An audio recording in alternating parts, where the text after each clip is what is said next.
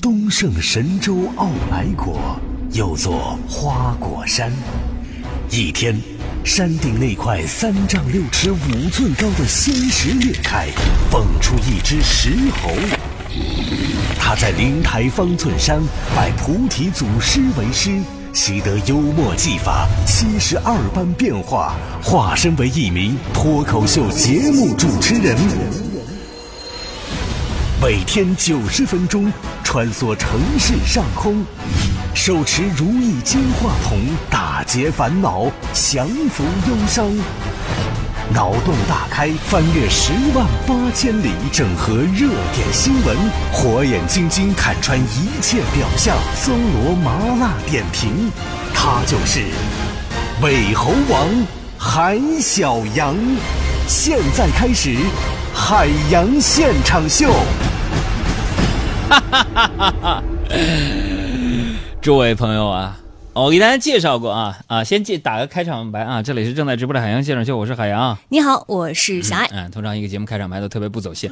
好，问题来了，我们都知道呢，小爱是我们节目当中学历最高啊，呃，这曾你学历最现在高。不吹嘘自己的清华学历了？我是清华 EMBA 嘛，马上啊，最高啊，这普通话非常标准。嗯，但是我们很多网友不干了。你看，主持人就这样，你说一千句正确的话没关系，嗯，也不会挑你什么。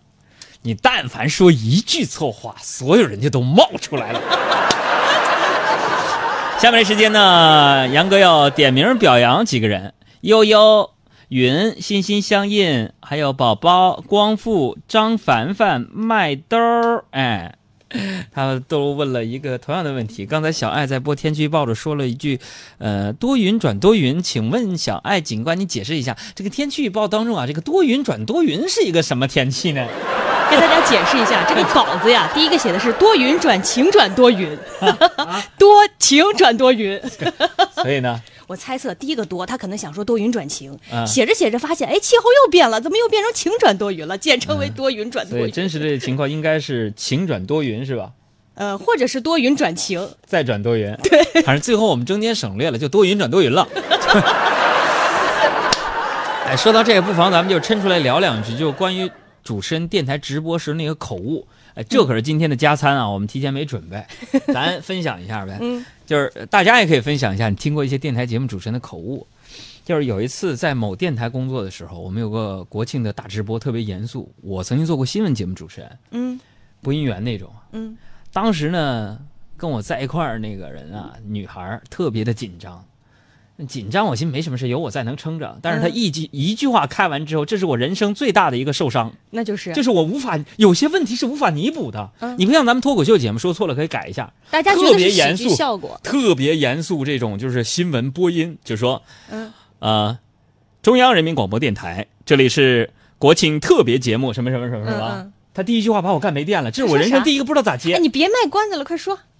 我的搭档一个女孩说了这样一句嗯：“大家好，这里是国庆特别直播，嗯，我是主持人海洋。那你咋接？你让我怎么接？我只能后来我脑子也抽筋，这是我人生最大侮辱。我说一句：嗯大家好，嗯，我也是海洋，你知道吗？我只能这么说。那你说我怎么说？我说不是，你不是海洋，我是，这更乐的了。过去吧，这永远无法弥补。还有，嗯，还有那个，我当时在黑龙江交通广播工作的时候，那到整点都得报路况啊，就像刚才你报天气一样。我给大家解释一下啊，就是他们报这个天气和路况是要在固定的时间，比如说二十秒之内要说完的。对呀、然后你不说完，那广告啪自己就蹦出来了那种，不是说我们说完了之后，我们自己再点这个广告，广告就出来了，，play 键什么的，不是。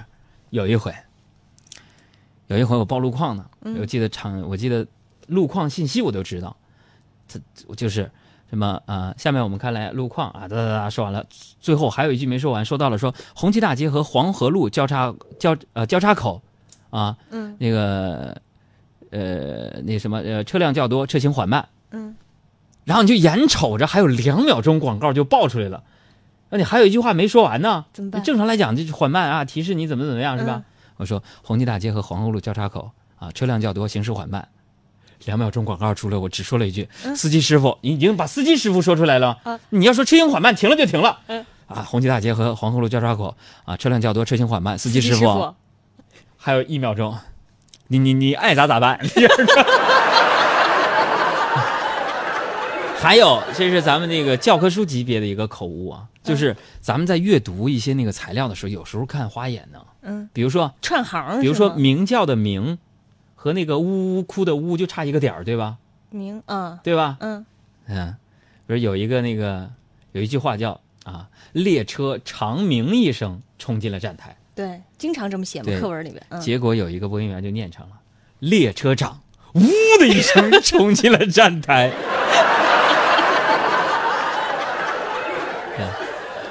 还有再一次，我当那个频率总监的时候，面试这个考中央台的人啊，那人特别紧张，嗯也是这经典的错误，老有人犯。嗯，那原话叫啊，秋天到了啊，香山的枫叶儿红红了了，结果那孩子紧张，嗯啊，秋天到了，香山的红叶儿疯了，哎呦你看这个不做男歌好多年，他说我听啊过。下面请听歌曲，掀起你的头盖骨。好吧，好了，下面时间我们来绕着地球跑一圈，来听听今刊今天你最该知道的事儿。新浪搜狐的正事儿，天涯豆瓣的闲言，焦点访谈的责任感，嬉笑怒骂中纷纷入伙，时事乱砍。哎呦，还有人问说，海洋，昨天你说那情书不是徐志摩给陆小曼，今天怎么说给林徽因了呢？啊，这个问题我解释一下，我错了，今天错了。来说天气先，昨天虽然是一年一度的七夕节，嗯，中国黑龙江漠河却迎来了今年秋天的首场降雪。漠河周边森林银装素裹，雪深超过五厘米。市长称，市民称一早被冻醒的，市长。翻箱倒柜找秋衣秋裤、毛衣毛裤。往年漠河都是九月中旬才下雪，可是今年比较任性，总给人意想不到的东西。二零一七年的第一场雪比以往来的更早一些啊！我爸作为一个居家宅男，嗯，这个还是他告诉我这个消息呢，说今年佳木斯的雪比往年来的早啊。二零零二年的第一场雪，比往时候来的更早一些啊，这晚一些，这首歌配的。其实南方跟北方人呢，有人就是有着令人难以置信的差异。你比如说，对于很多南方的朋友来说呢，九月份没到就下雪，不可思议嗯，啊。呃，而且居然有人在不需要母亲催促的情况下，会主动找毛裤穿上，是吧？就是我在北京露着腰，你在漠河裹着貂，嗯，啊，那我不仅要问了，问啥？那漠河的小学生是不是可以继续放寒假呀？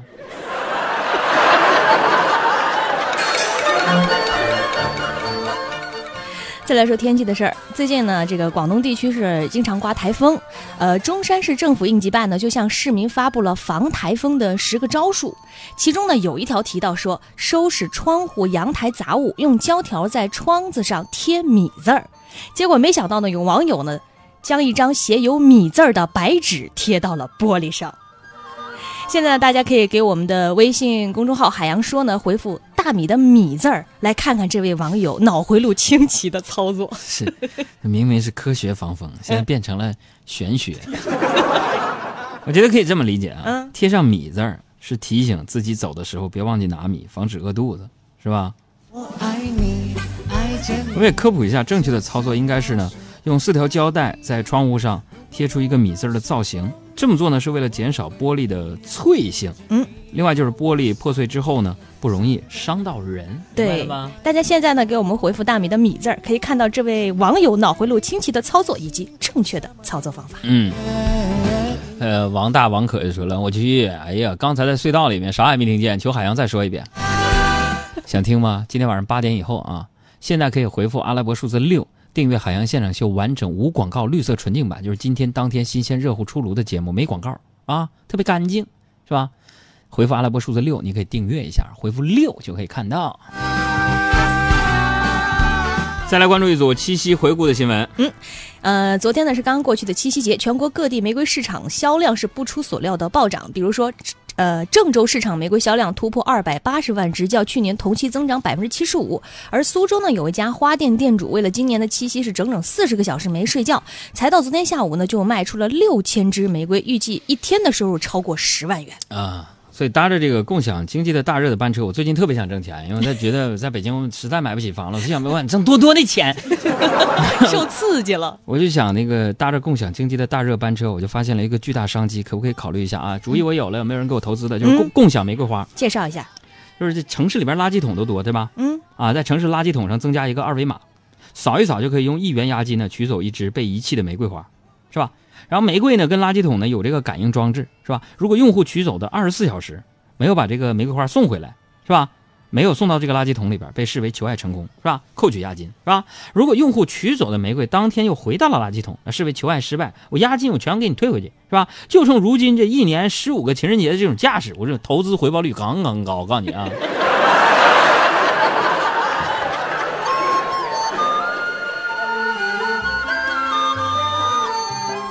刚刚我们说到口误，你看这个八分说说我们的节目嘉宾呢是一位意大利最年轻的文学骑士，花白头发，意大利人呢尊称为盐和胡椒色的头发。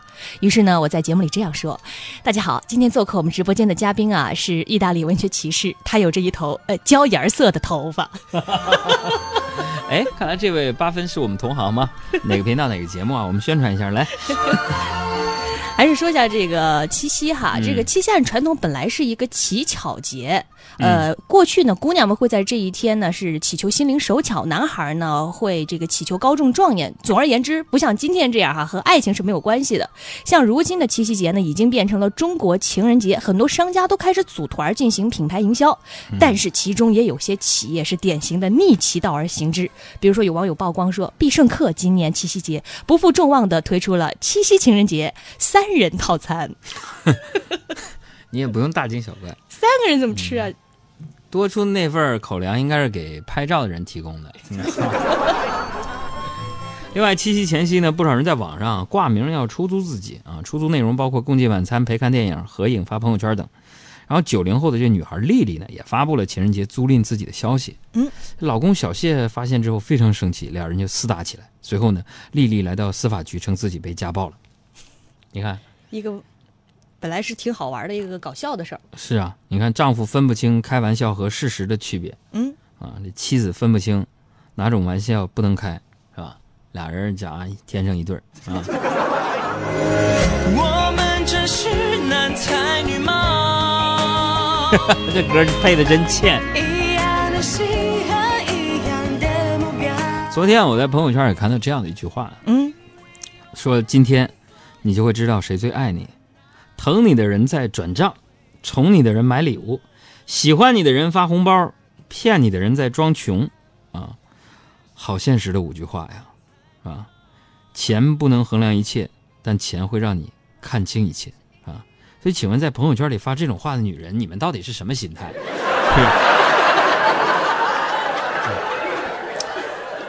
再来说啊，一份二零一七大学生感情状态调查结果显示，参与调查的大学生单身群体比例为百分之六十九，而他们提到单身最主要的因素是，呃，性格内向，不善于表达，嗯，性格内向导致单身。，是，嗯。比如说主要表现在嗯，不善表达嘛，嗯。啊，对外绝对不善于承认自己有对象，啊。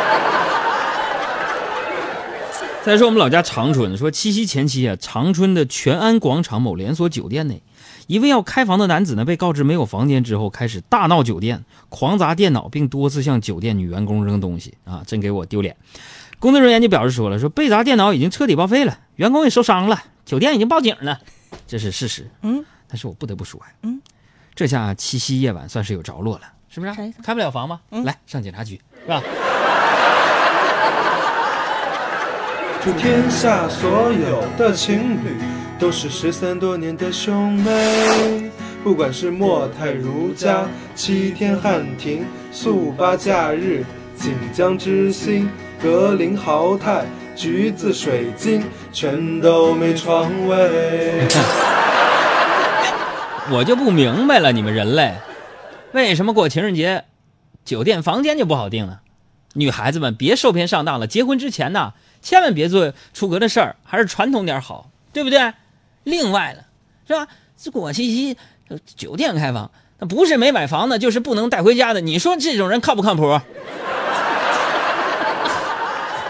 好了，爱情经历的少才那什么。不说气我就气愤，我当年就没有干过这种事儿，我就气愤，我就来气，我生气。收。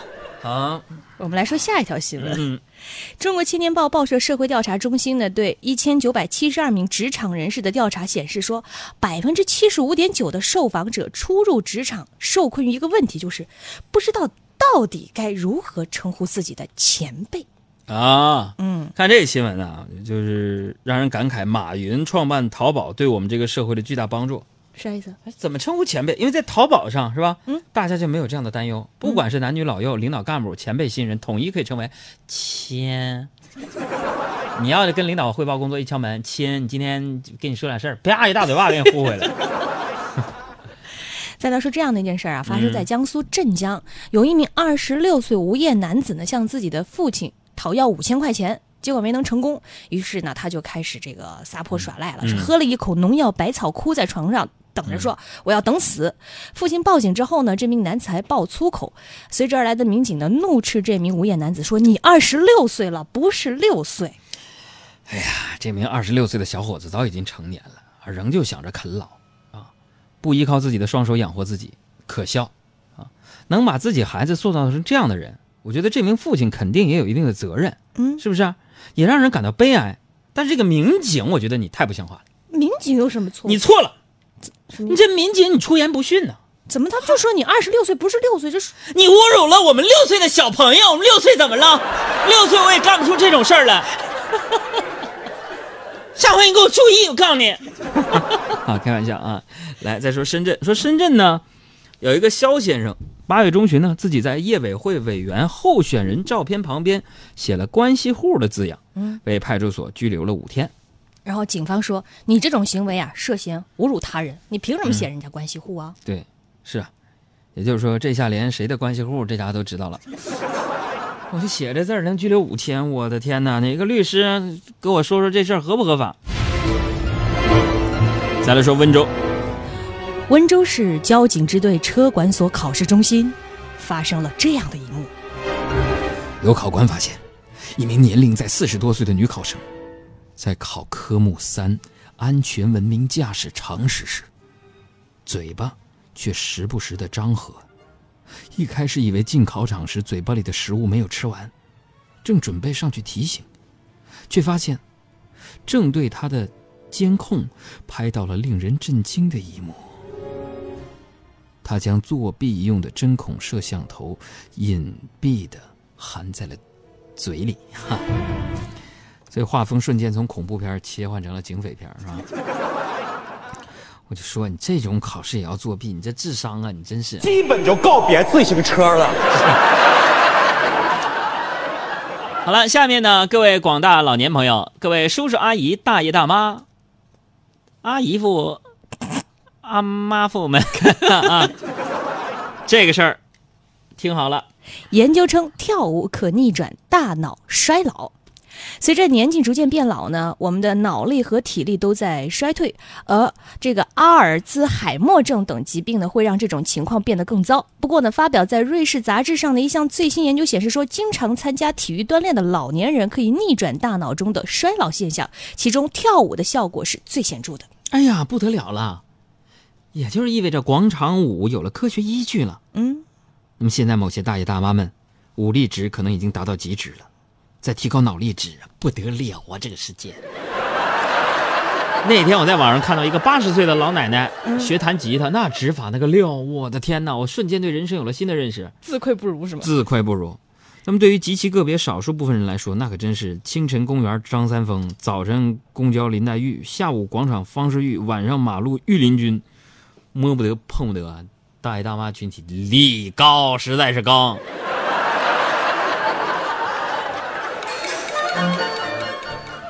再来说啊，很多人呢在网上都会看的一种以肥胖这个闻名网络的猫，叫橘猫这个品种。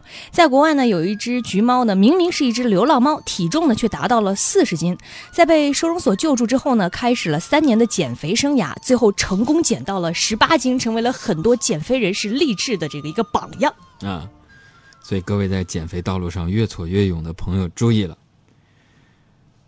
我觉得只有一米八的胖子瘦下来才叫励志。嗯，我这种四舍五入一米七的胖子瘦下来还是叫矮子。哎呀，谁呀？谁呀？哎，汉叔揍你啊！汉叔，哎，没完了。笑。哎，谁？谁还在这又还给我标上英文了哈？又又嗯，这个看条留言吧，整我不知道说啥了。芊芊说，我人生最大的口误是发生在初中全县朗读大赛上，我站在台上深情的朗诵《再别康桥》，乡愁是一方矮矮的坟墓。我念成了母亲在外头，我在里头。从此我出名了。而且关键这是再别康桥吧？是乡，这是乡愁吧？这是，轻轻的我忘了，请问刚刚这一段话出现了多少个余光余光中的那首《乡愁》，好像是。对，反正肯定不是再别康桥。